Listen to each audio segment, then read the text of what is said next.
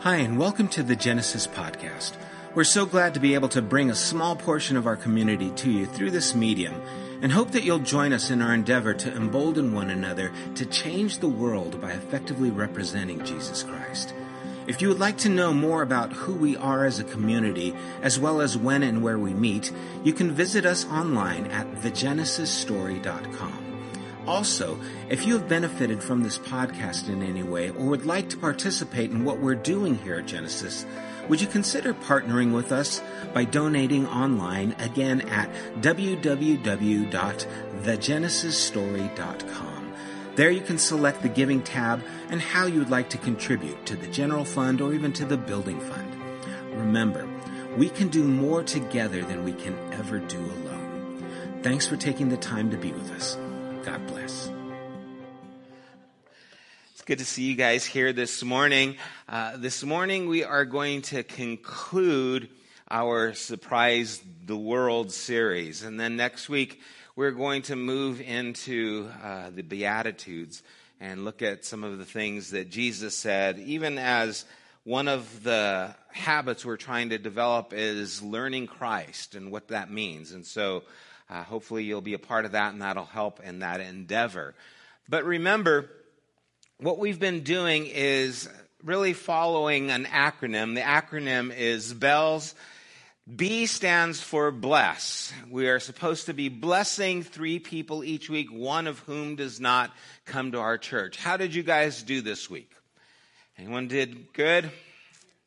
Mary, I got a thumbs up for Mary any great things happen or exciting things or something you would want to share? Remember, I don't think this is like bragging. I think it's just sharing how an opportunity maybe arose that you were able to uh, engage in. Anything anyone wants to share?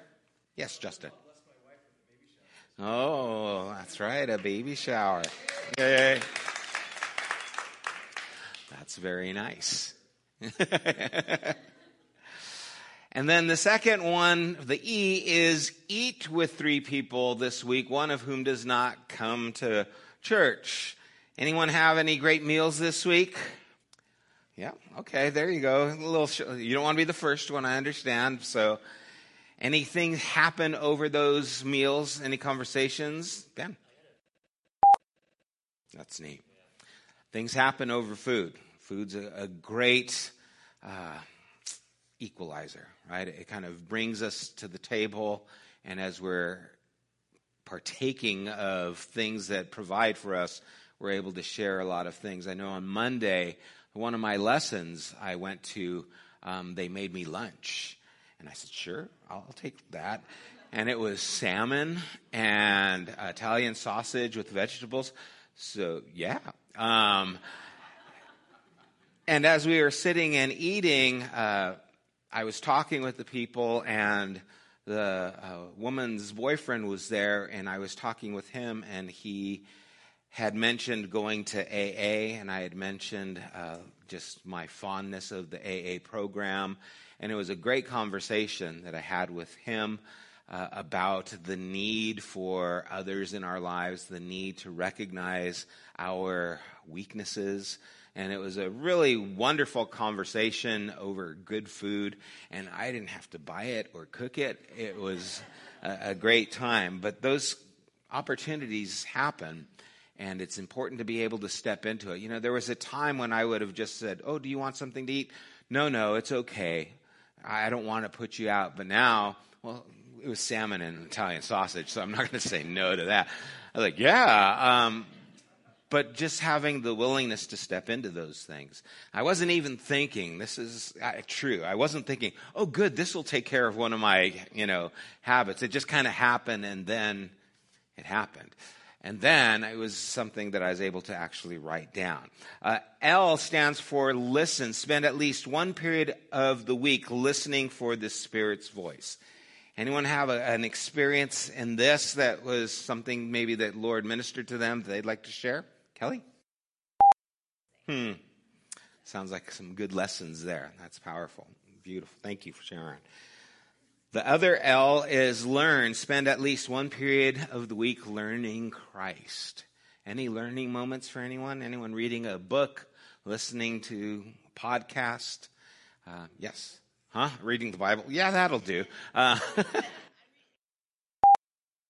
that's great to be reading Job. Now, remember in our habits, we want to be, though, even a little more specific in our learning about learning Christ. So, taking something from the gospel, something about Jesus, because um, that helps us understand Job, right? It helps us understand other things.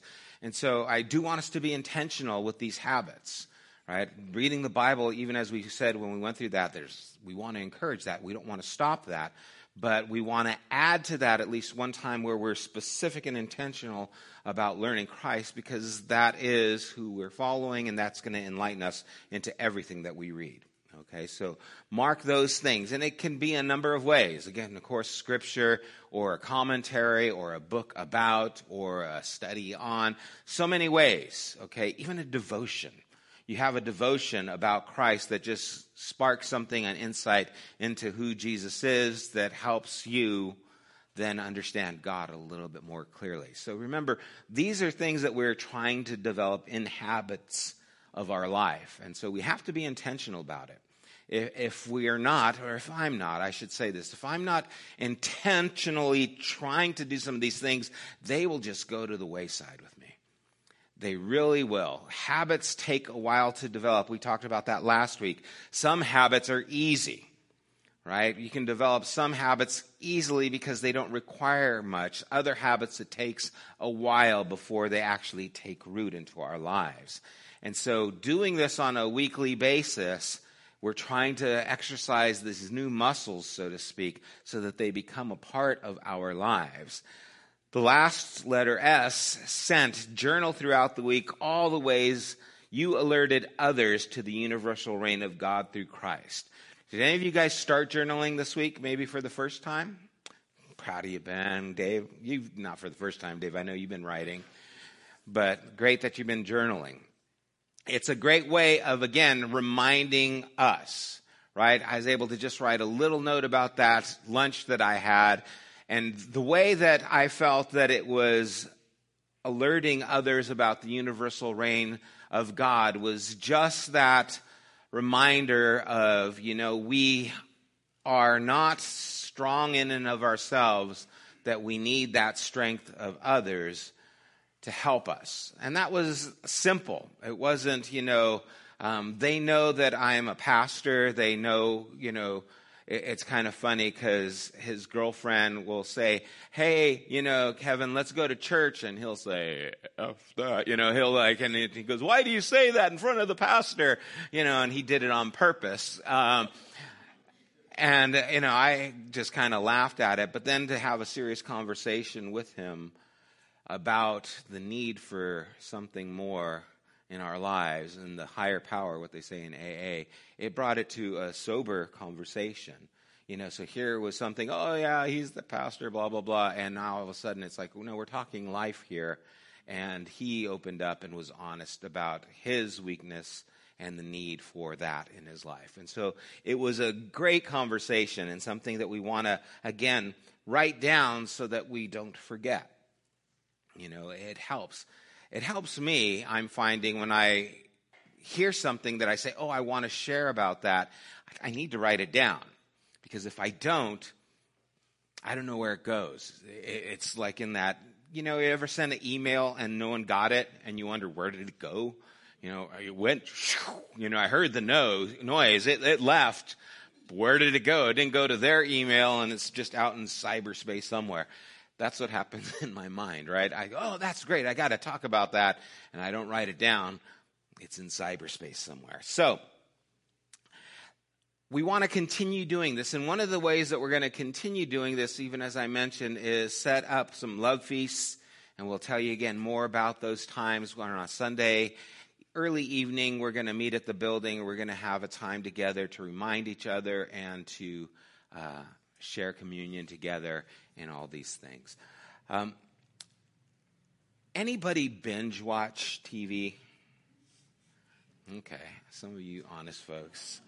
Some of you don't want to. Now, I don't know if I want to ask what you're binge watching, right?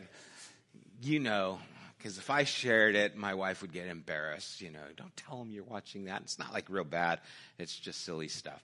Um, but do you ever when you're in the middle of watching something like that, you, you can't wait to find out what's going to happen next, right? They always leave you on cliffhangers, right? It's like, oh no, what's going to happen? How is, you know, this going to resolve? Oh no, who, did, I didn't know that that was her son or whatever it was. You know, all of a sudden some just epiphany opens up and, it's like, I can't wait to find out more. And so you click next, even though it's one in the morning, because it's like, okay, yeah, I can get two's not bad. I can get up at two, right? I, I, can still get up. And, and, so, because you want something, you push into it a little bit longer.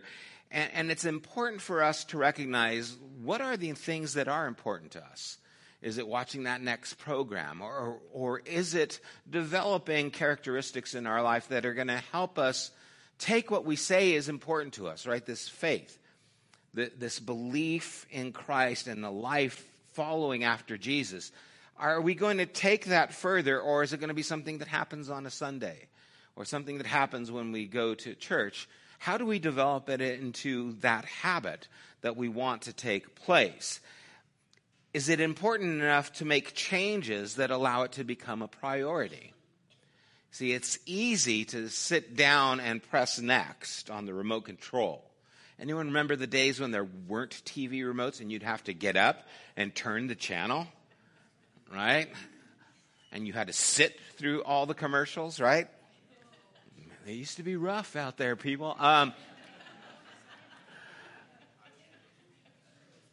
see, that's easy to just click next. It's not as easy to be still for 20 minutes and listen, to see what God would speak to our hearts. But I think it's important. It's not easy to intentionally learn Christ and spend time reading or listening and investing that time, but it's important.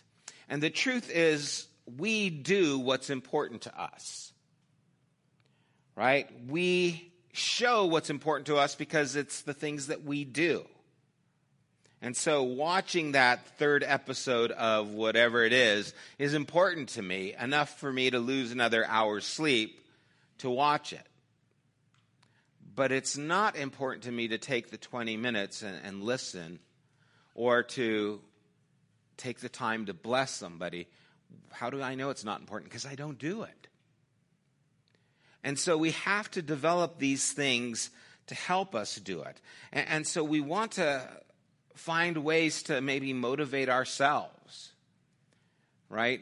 I, as Ben shared, I had my birthday yesterday, and for some reason, when I woke up, I felt sore, right? It was like, what is this? You know, why am I feeling this way? Is it psychosomatic? Am I really sore? Or is my mind just saying, yep, you're getting older? You know, what's going on here? And so it's got to motivate me. Well, I don't want to get more sore as time goes on. So maybe I need to make some changes, right? Maybe I need to walk a little bit. Maybe I need to eat less pasta. Um, well, maybe I'll just add the walking so I can keep eating the pasta, right? You know, you got to figure out what things are important to you, but there has to be changes made, and I have to be motivated enough to make those changes. And so in the book, there is a little help that he calls DNA to help us allow these things to become a regular part of our lives. The first one is discipleship, right? To involve ourselves with some kind of discipleship. And the word disciple means a learner. And the idea of discipleship can be pretty intense, but in its basic form, it's a learning interaction between someone. And so, if we are going to develop habits, then there has to be the willingness to learn, and there has to be somebody involved that we are learning with and from. It's a relational accountability that takes place. It is living and sharing, gaining wisdom from someone else. Remember, Jesus sat, ate, talked continually with his disciples. And the idea of a disciple at that time was you would follow your rabbi so that you could learn all those things from him, not just about God, but about how to live. The interaction with other people. One of the things I love whenever I go to some kind of uh, conference or where I'm going to be able to hear from someone who I respect. It's great hearing from them, but what I like more is the interaction that takes place with them and other people or with them and me. When I get to ask questions, why did you start doing that? And then I hear the motivation behind what they did to cause these things that shape their lives, those are learning experiences for me. That's what shapes me. It's like me sitting down and watching how they act when they are eating and they're talking to the waiter. Right? I can learn more about a person by how they treat the waiter than by how they talk to me. Right? You hear someone treating their waiter as if they're just some low servant and you find out a lot about that person. And sometimes you go to places and you start seeing, wow, this person really treats people in a demeaning way. You find out who they really are. You see, when you go and you sit with someone and you see how they act in life, you actually learn from them. And discipleship is this interaction. How do you get wisdom from someone? How do you understand what's happening? How can someone help you in these areas of life? Help you to bless people.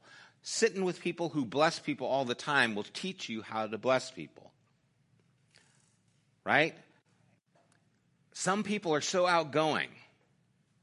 I'm not. I'm more introverted. I know it's people think you're not introverted. I really am. I know I'm standing here talking to all of you, but I'm really more introverted. And then when I see someone like Ben, Ben is not introverted, by the way, right? Ben's an extrovert.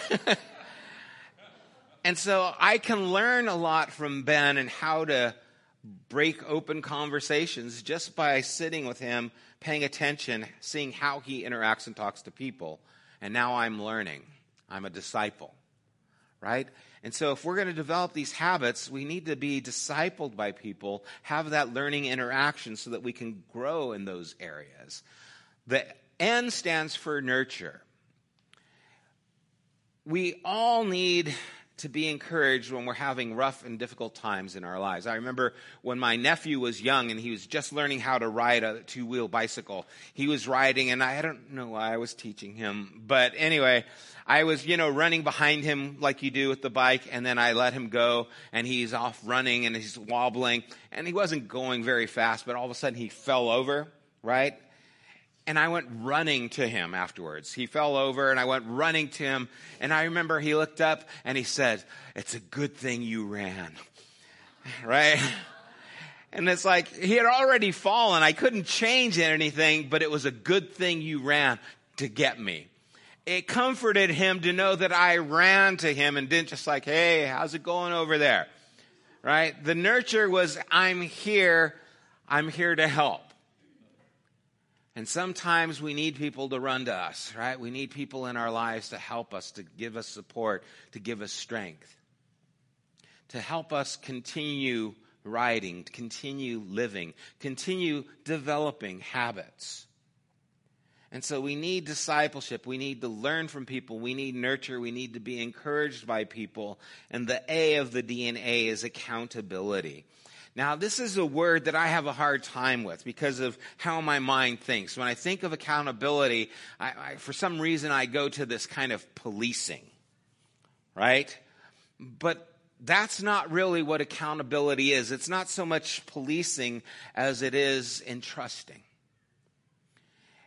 And when I think of a word that might better suit accountability, I think of the word vulnerability and truthful it's important that we are able to be vulnerable and truthful with some people in our lives so that we can tell them the struggle we're having or tell them, hey, you know what? I did not bless anybody this week. I had a terrible week and it was really rough. And to be able to talk to someone with that so that they can help you back on the track, to get you moving in the right direction, because otherwise you'll just give up.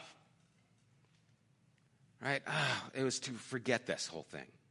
Forget this bells thing. I'm not going to move forward in this. I, I need to stop this. And so, having the ability to talk with people, open up, the willingness to be honest with people is an important thing. To make these five commitments blessing, eating, listening, learning, and being sent, these habits, to make them sa- habits, we need to stick with them for an extended period of time, right? The discipleship, nurturing, and accountability that's part of this DNA, it's essential to help you stay at it. And so we have to find people in our lives. But remember, we're not asking something tremendously difficult. Blessing people, eating with people. It's not like, oh man, what a burden. Salmon was great, right? I could do that. Blessing people, it's not asking a lot necessarily. It might, sometimes. Baby showers a lot. But sometimes it's just acknowledging, saying hello, telling someone they're doing a great job, those kinds of things. Listening and learning about Jesus and being spiritually enriched and writing it down, it's not like we're asking a lot, but we're asking a little that can mean a lot. So the question is how important is it?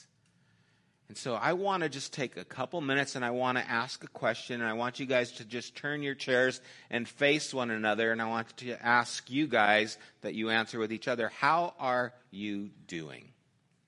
Turn around, face a few people, maybe three or four of you guys in a little group.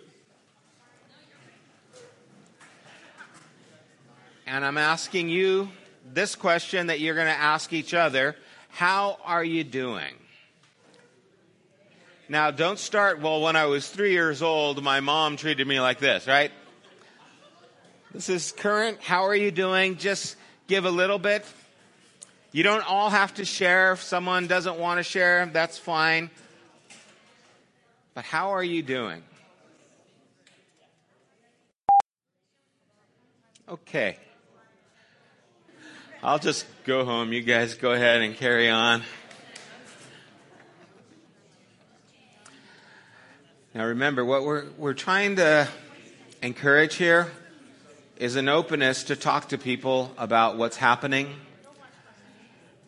If we are going to develop habits with this bells, it's going to involve other people, not only the people you bless or the people you eat with, but talking to people about whether you're doing these things or whether you're hearing these things or letting people know what's happening. One of the things that's been happening since we've been doing this is I've had a lot of people who have said they really liked getting together and talking, that they've gotten to learn a lot about other people and learn some of the people who are here coming to Genesis that they've never really interacted with. Well, that needs to continue. And if you want to develop habits involving people with that conversation can help. Okay? So, turn with me to Matthew chapter 10.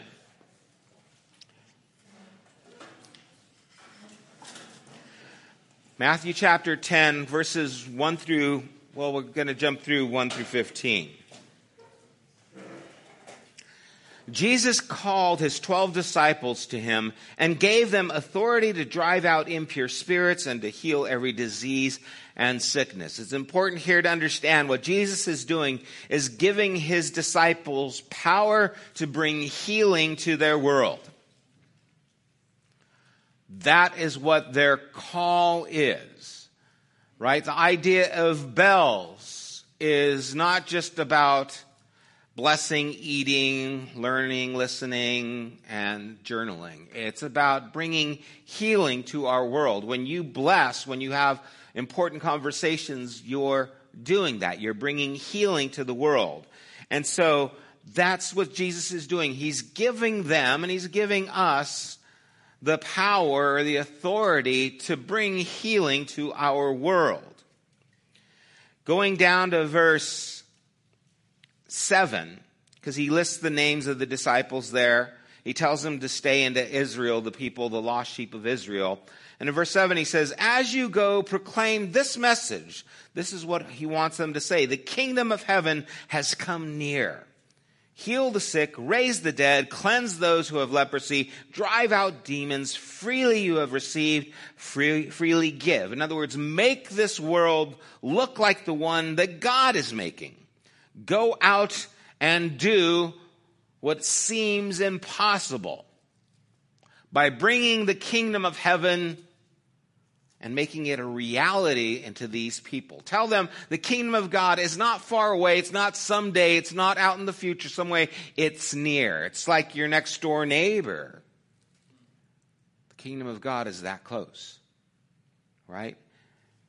Verse 9, he says, Do not get any gold or silver or copper to take with you in your belts no bag for the journey, no extra shirt or sandals or a staff, for the worker is worth his keep. You can't take all these things with you. Now, these aren't big things. Why can't you bring a belt?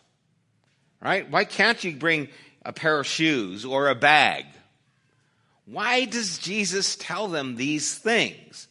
He says, whatever town or village you enter in, search there for some worthy person and stay there at their house until you leave. when he says a worthy person, he means a person who's willing. A willing person. As you enter the home, give it your greetings. If the home is deserving, let your peace rest on it. If it is not, let your peace return to you. If anyone will not welcome you or listen to your words, leave that home or town and shake the dust off your feet. Truly, I tell you, it will be more bearable for Sodom and Gomorrah on the day of judgment than for that town. If someone is unwilling, then they are writing their future and you can leave and move on to the next place. But here's the question Why would Jesus ask his disciples to be dependent on the others? Don't take a belt. Don't take the shoes. Don't take a bag. Don't take extra money. Wherever you go, you are now going and are depending on the people who you are talking to. Why would Jesus ask them to put themselves in a place of dependency.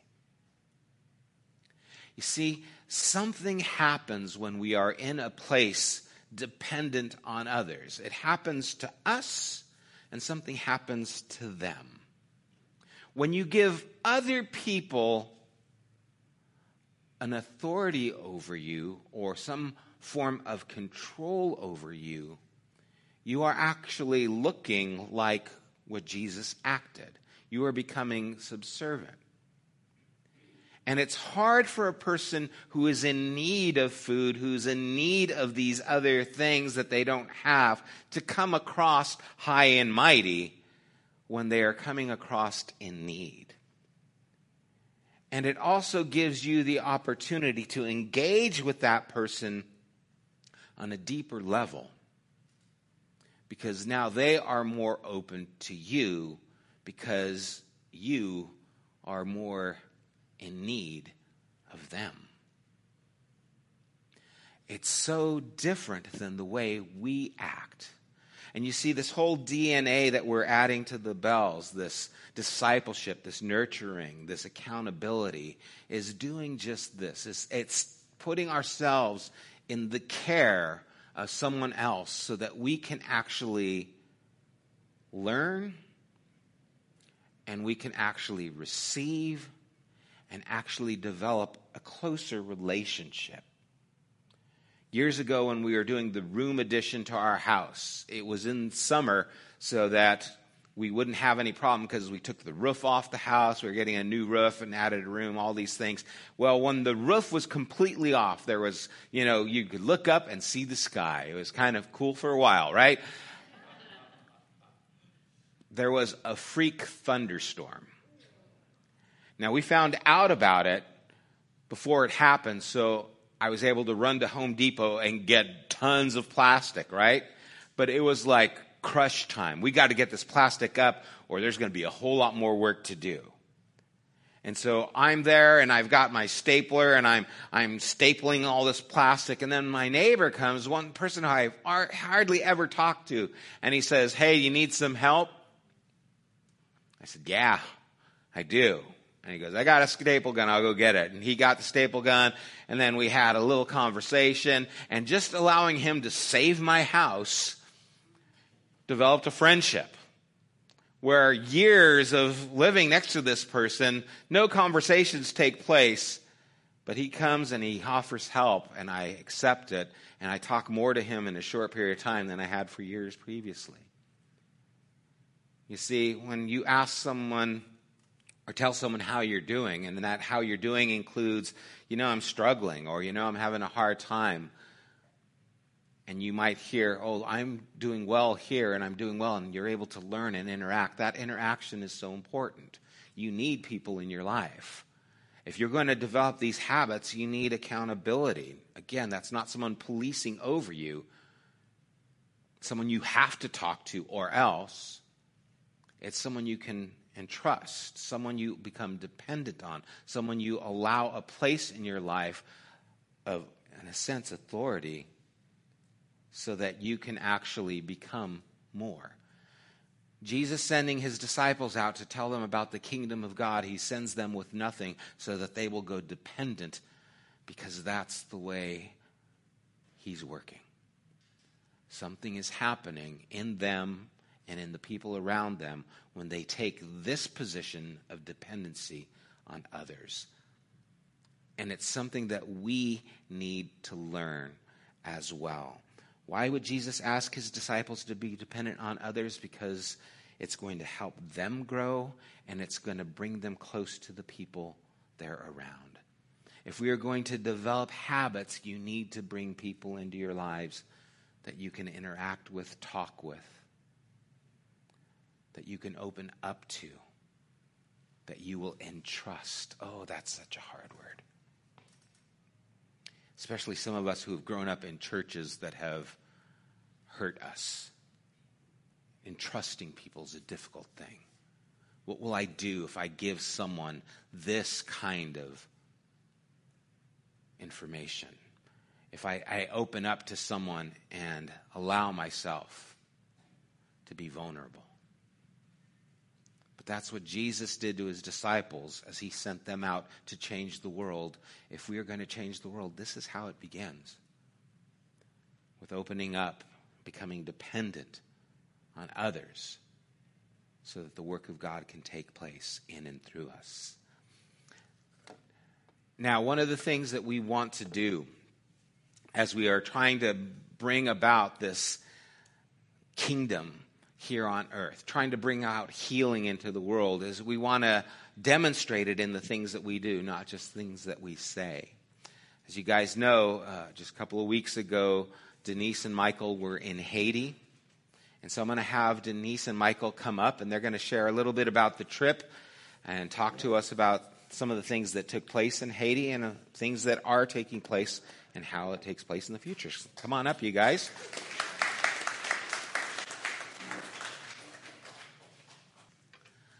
Pick a chair, any chair. Okay. Here's the microphone for you. A microphone for you. So, if you guys do not know, Denise is the founder of a nonprofit that's called For a Reason. It's FAR is the name of it. Um, she is the one who has made the gateway for us to go into Haiti with this organization. And Denise, maybe you can just share briefly what the goal of for a reason is? Um, well, the short story, the short answer to that of for a reason is that we seek to um, partner or accompany students on their educational journeys in rural Haiti.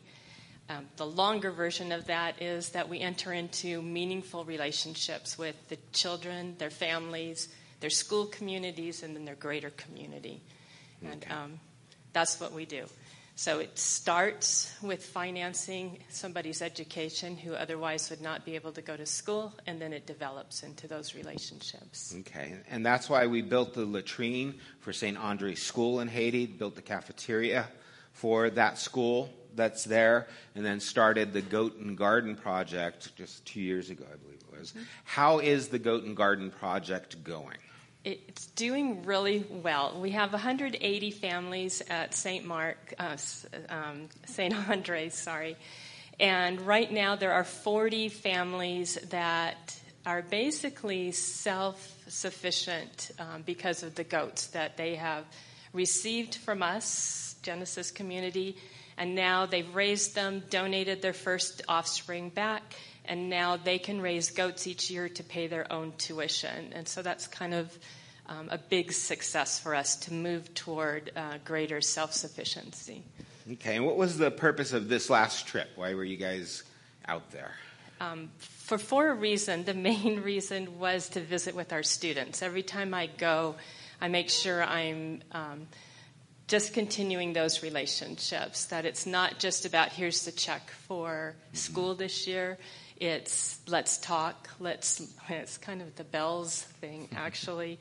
Um, it, it's, it's an exchange. I learn as much from the families as I hope they learn from me. We they learn a little bit more about Americans, about Christians in America, and um, hopefully Jesus.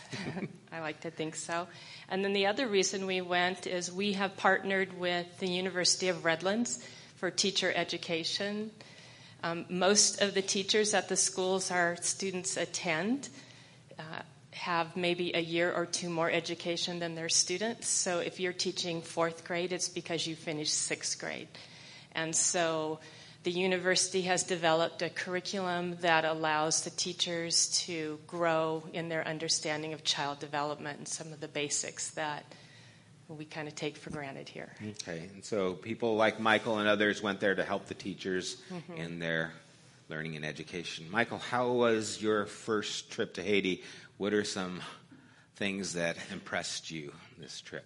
Um, it was it was wonderful and surprising in uh, ways that I couldn't have possibly imagined before I left. And there were, you know, times where I don't know. I was thinking about this uh, this morning because I, I imagine that this was probably one of the questions that you would ask me, right?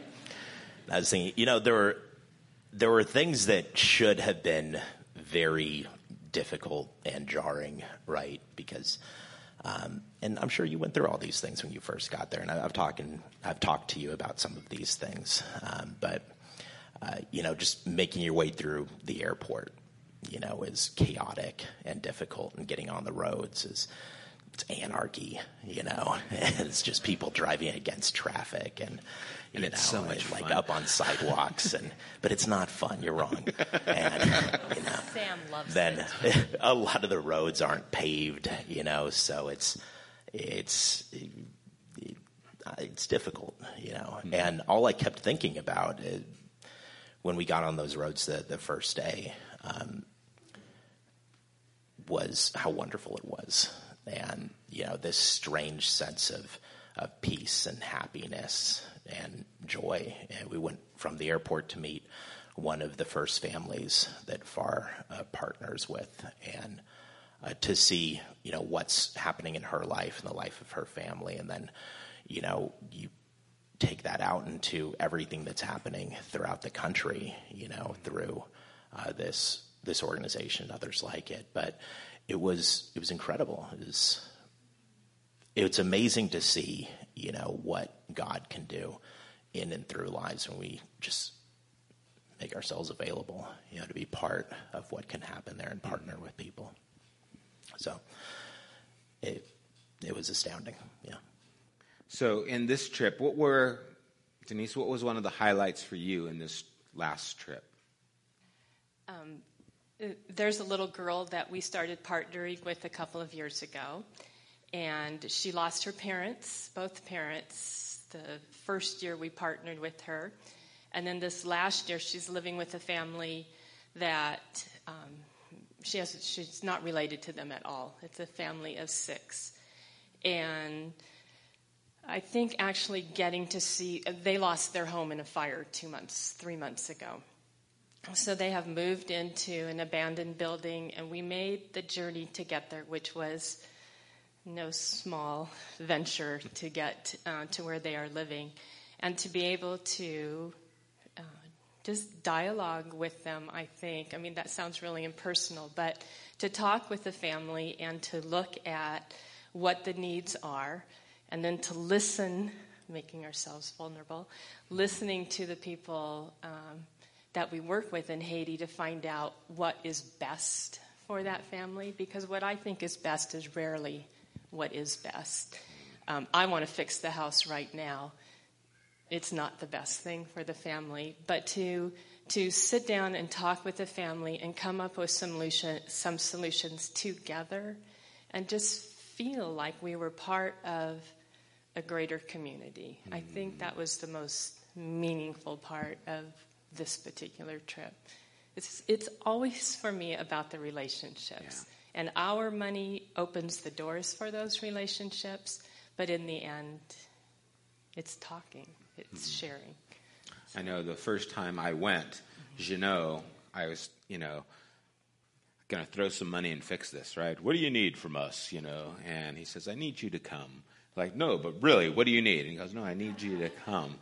And I went, and it was just that. It developed the relationships that was able to allow the input to see what really is necessary, because it changes, right? Things are so, uh, I don't know, there's just so much unorganization and so much chaos that what seems good today might change in a week's time.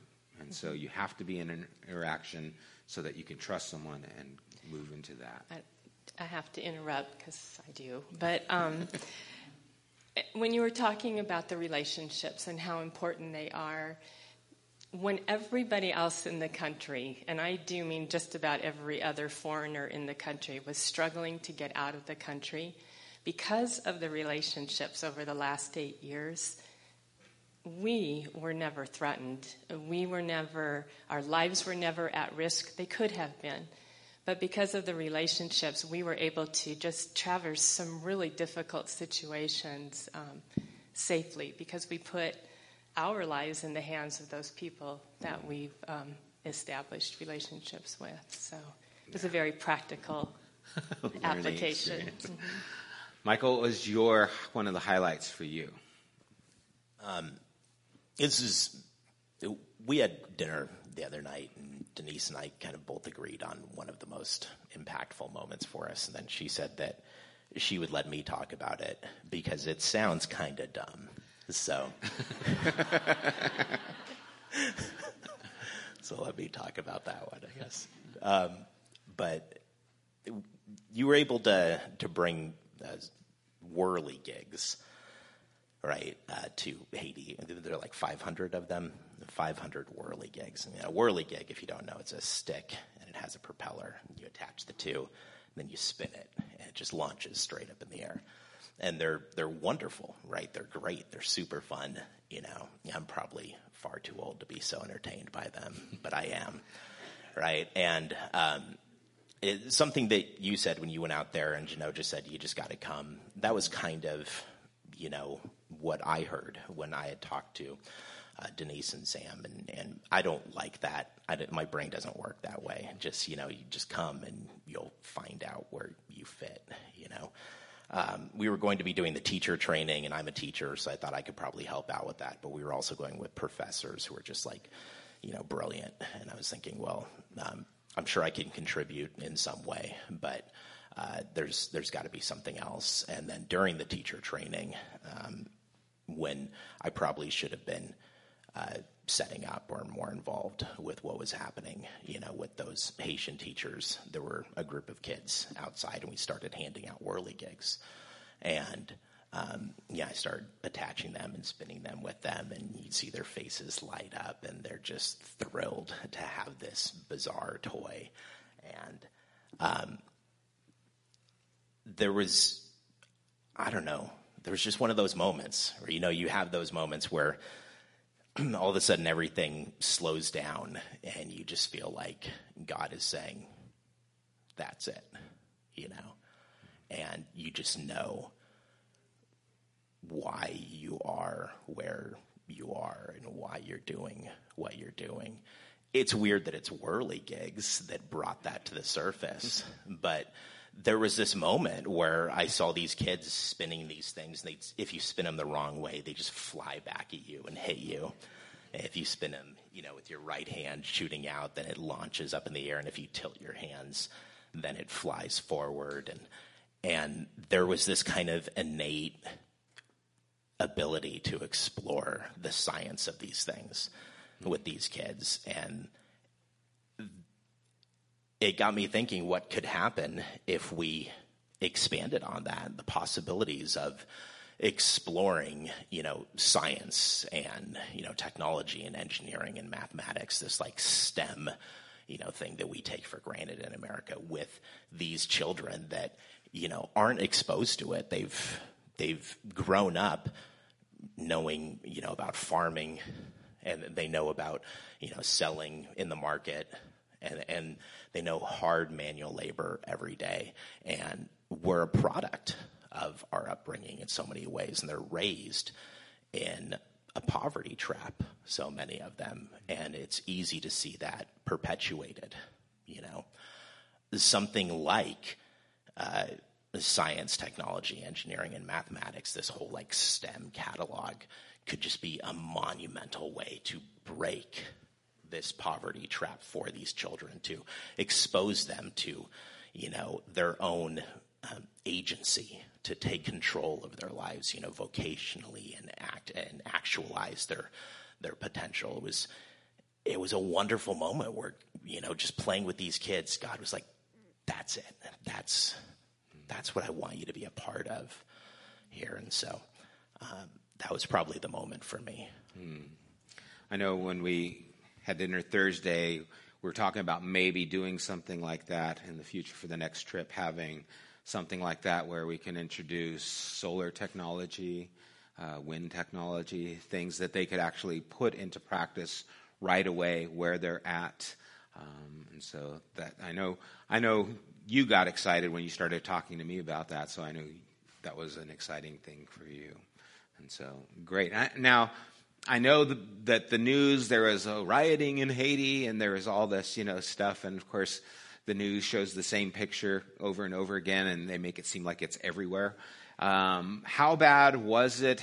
Uh, you already shared you didn't feel threatened at all. Um, I know the roads and the roadblocks made things inconvenient, but what was your overall impression with how bad things were uh, with people who might be here thinking, oh, I don't know, should we go to Haiti in the future if things like that could happen? What is your feeling on something like that? Are you going back to Haiti even all this happened? Of course. of course. Well, I, go ahead. I, I would definitely love to go back next summer.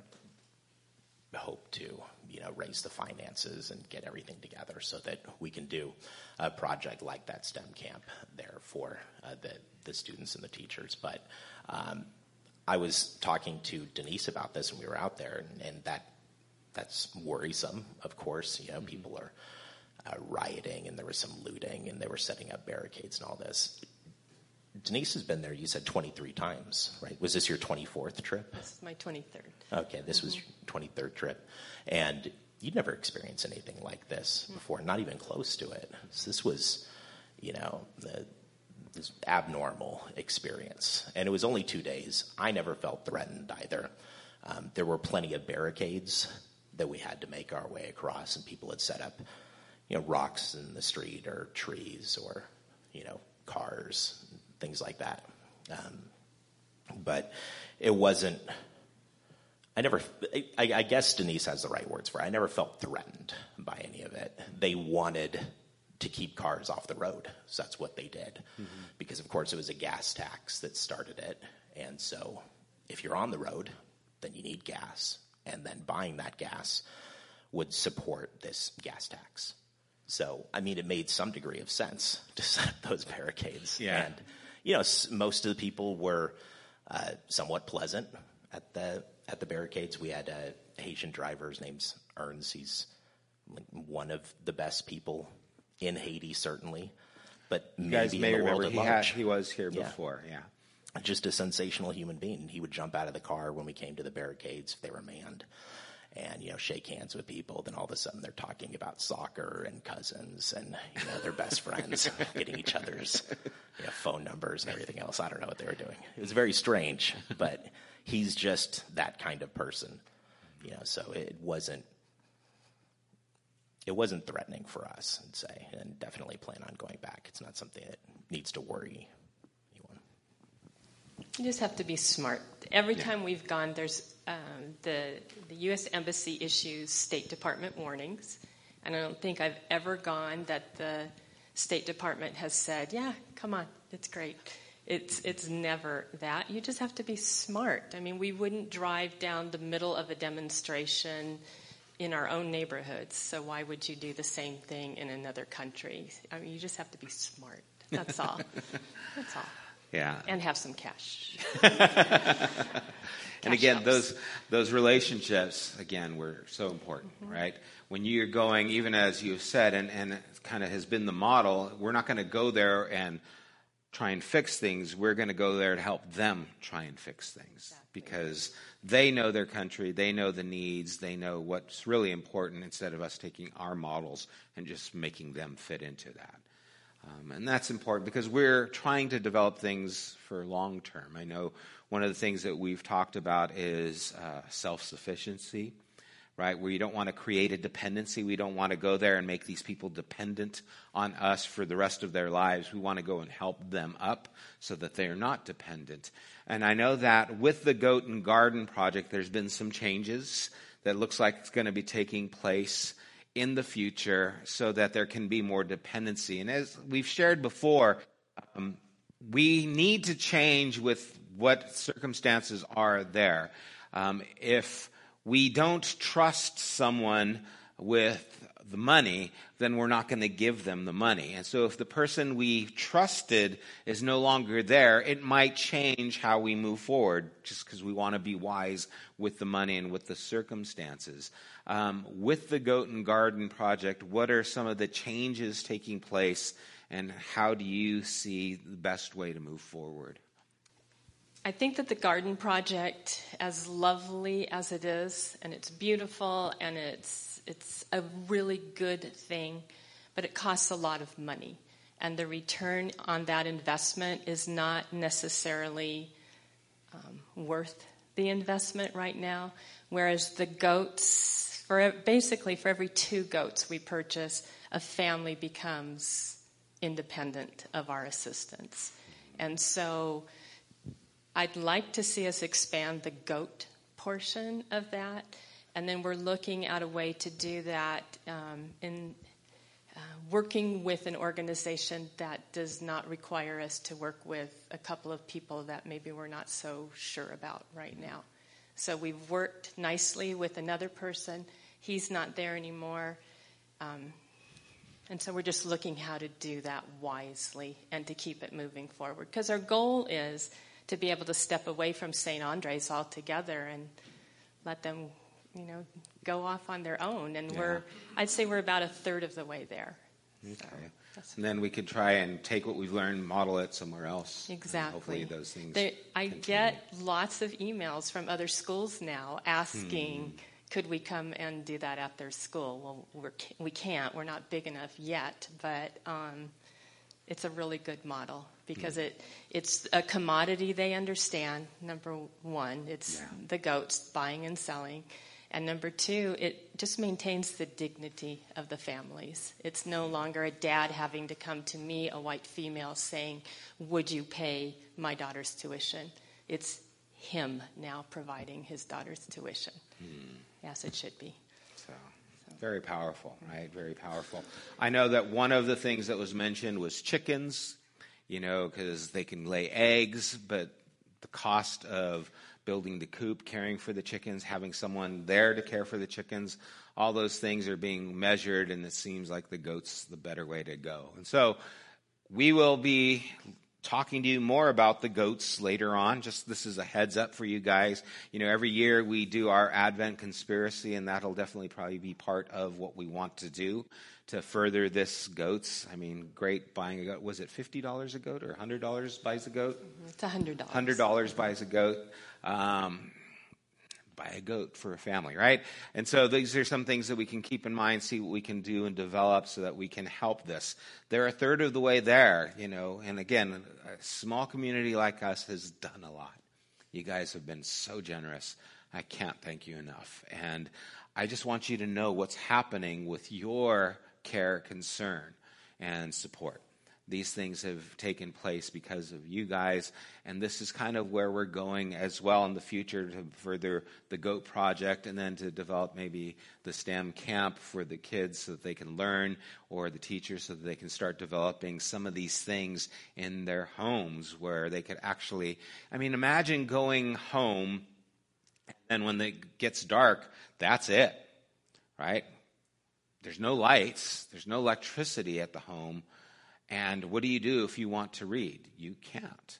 There's no Wi Fi at the home, right? I mean, all the things that we just assume or take for granted, they don't have there. What if we could provide a way of maybe providing some solar energy where they could actually provide light, even if it's through a small lantern or something through the night?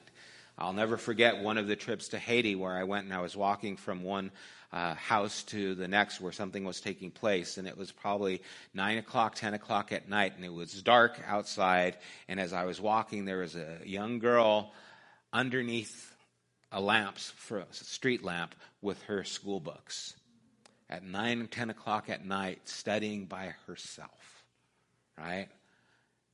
I wanted to take that picture and I'll show it to my kids, my grandkids, and every right, student here in America who complains, I don't want to. Um, it's like this was her opportunity to learn, and she had to go outside of her home to a street lamp so that she could read her books. Right? And so, what if we could provide a way for them to further their learning abilities there at the home? So, some great things. Any other things that you guys would like to share? Things that you would like to tell us? I too want to thank the Genesis community. It, um, I'll try and do it without getting all mushy about it, but when I go to St. Andres, and we are a small community, and most partner schools are big schools with lots of money and lots of tuition money here in the United States. And our little community has completely transformed St. Andres. They have a latrine um, that is not just a horrible, awful, smelly place, but one that really uh, recycles the waste in such a way that it is not polluting the groundwater. And you all built that. Genesis built that. They have a cafeteria where the students can eat with dignity um, their meals, and they only eat three times a week. Um, you did that too. And we have a goat and garden project now in its second year that is thriving. And with the help of St. Mark's Episcopal School, you all have done that too. And um, it is just pretty incredible what our community has done. It's amazing, really. It's transformative. So thank you for that. Michael, anything else? Um, I too really do want to thank uh, Genesis and for a reason for you know, uh, inviting me to come and uh, financially supporting uh, the the travels and everything else while I was out there. It was, one of those situations where I was just kind of getting coffee, you know, after church, and uh, Denise yeah, asked me if I'd want to come, and I kind of just flippantly said yes, you know. That'll teach you. and um, I mean, of course, I did, and and who wouldn't? It's it's an amazing experience. But uh, I a couple of, or a month later, you know, I was I was there. It was like, wow, it's just getting coffee, and I said yes. Here I am, covered in DEET, you know, to fend off mosquitoes. you know? uh, but it, it was it was a really amazing experience, and I'm so grateful, you know, for uh, the all the support that, that allows it to happen. So thank you. Well, thank you both for sharing with us. Thank you guys.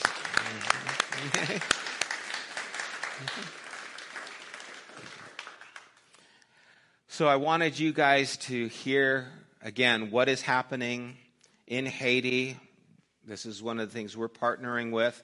And this is just an extension of what we're trying to do in all areas of our lives, right? This whole bells thing that we're talking about. It, it, as Denise shared, this is really what they're doing. They're blessing, they're eating with, you know, of course, listening to what the Spirit is telling us to do, um, for her to do, and then listening even to them and what needs to be done. Uh, I know that she has shared so many times that, you know, we have an idea this is the way to move forward, but then we talk to people who we trust, who are there, and they say, well, no, that won't work. Um, you know, just for example, this house that burnt down that she was talking about, the answer seems like, well, they've moved into this other place, but it's not really complete, so let's just build it up. But the place they're at doesn't belong to them. And so if we put money there and build it up, the other family who it belongs to can come in and say, okay, get out now. And we put our money into someone else's house, right? Those kinds of things, which just seems crazy to us, right? It's like, what? You can just go start moving in someplace? Well, you can, but, you know, don't. Um, those are the kinds of things that we need to hear the wisdom from those people, and that's what's taking place. And then again, all these things that she's doing the caring for the children, the providing so that they can provide for themselves that is all about what Jesus is. And this is all about bringing the kingdom of heaven into a reality here, right? Doing good so that the world we live in looks like the world God is making. And that's what we are talking about. That's how we are moving forward. And so, what we're asking ourselves to do in this small series is to start mimicking these things. And I want you to see what it looks like as it extends past our walls and into the world, right? And, and there's so much good we can do. And yeah, it costs money to go to Haiti and it costs money to do these things. But some of these things you can do with your neighbors, you can do with the people right next door to you that oh, might cost a few dollars to have a cup of coffee $5 if you like the nitro cold brew. But it has long lasting dividends that you will be able to enjoy and reap from. And so allow your life to be reshaped, allow habits to be made that change how you act and interact and live so that you can mimic what the kingdom of God is looking like. And understand this that to do that, you are going to have to entrust yourself to other people. You're going to have to involve yourself with other people. Don't hesitate, because that's what it takes. And allow this DNA model, discipleship, nurture, accountability, to help you move forward into that habit forming, life changing way of life. Let's pray. God, I am thankful for, again, everyone here for the generosity of this community, Lord, when it comes to Haiti and even coming to support the needs of Genesis. We are grateful. Lord, I'm thankful for Denise and Michael and them sharing with us and you using them there in Haiti and look forward to what you're going to continue to do. And I, I pray, Lord, that we are excited about what you are doing. And Lord, I know it it's always work. There's always difficulty. It always requires that energy put into these things. But Lord, it is so rewarding to see how things change and can change. But Lord, first we need to change. And I pray that we would, even through these simple things that we've talked about, Lord blessing, eating, learning, listening, and being sent, remembering, writing these things down. Father, might we be like your disciples, that you would send us out and you would tell us, go and change this world for the good, bring healing to those around you, and don't take anything with you. Go there and be in need. Go there with the right attitude. Go there expecting to receive from others while all along you are giving to them. Lord, may that be our posture as we move forward.